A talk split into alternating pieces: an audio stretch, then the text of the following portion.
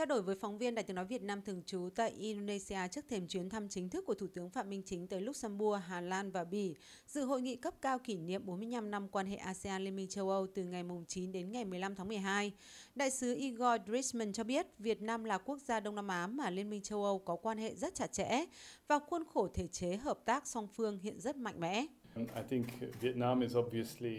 Liên minh châu Âu và Việt Nam đã ký kết Hiệp định Thương mại Tự do và thỏa thuận này đã có hiệu lực. Hai bên cũng có thỏa thuận hợp tác chính trị. Ngoài ra, Liên minh châu Âu và Việt Nam cũng có thỏa thuận hợp tác quốc phòng về thiết lập khuôn khổ tham gia của Việt Nam vào các hoạt động gìn giữ hòa bình hoặc dân sự khác ở châu Âu.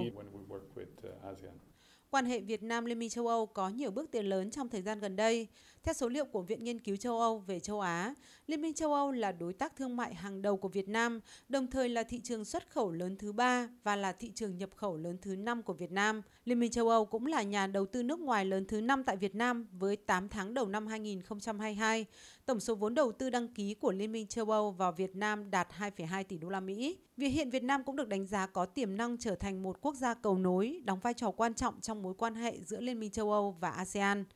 Đại sứ Igor Drisman cũng nhấn mạnh ý nghĩa của hội nghị thượng đỉnh đầu tiên có sự tham dự của các nhà lãnh đạo Liên minh châu Âu và ASEAN tại Bruxelles, Bỉ, nhấn mạnh ba lĩnh vực hợp tác mà Liên minh châu Âu thúc đẩy với ASEAN, đó là thúc đẩy chuyển đổi xanh, hợp tác để tăng cường kết nối khu vực và hợp tác trong vấn đề an ninh, tôn trọng và ủng hộ mạnh mẽ trật tự quốc tế dựa trên luật lệ. Đại sứ cho biết một số khoản đầu tư lớn từ Liên minh châu Âu và ASEAN dự kiến sẽ được các nhà lãnh đạo Liên minh châu Âu công bố. Những khoản đầu tư này sẽ giúp ích cho sự phát triển bền vững của ASEAN về năng lượng sạch, chuyển đổi kỹ thuật số và cơ sở hạ tầng bền vững.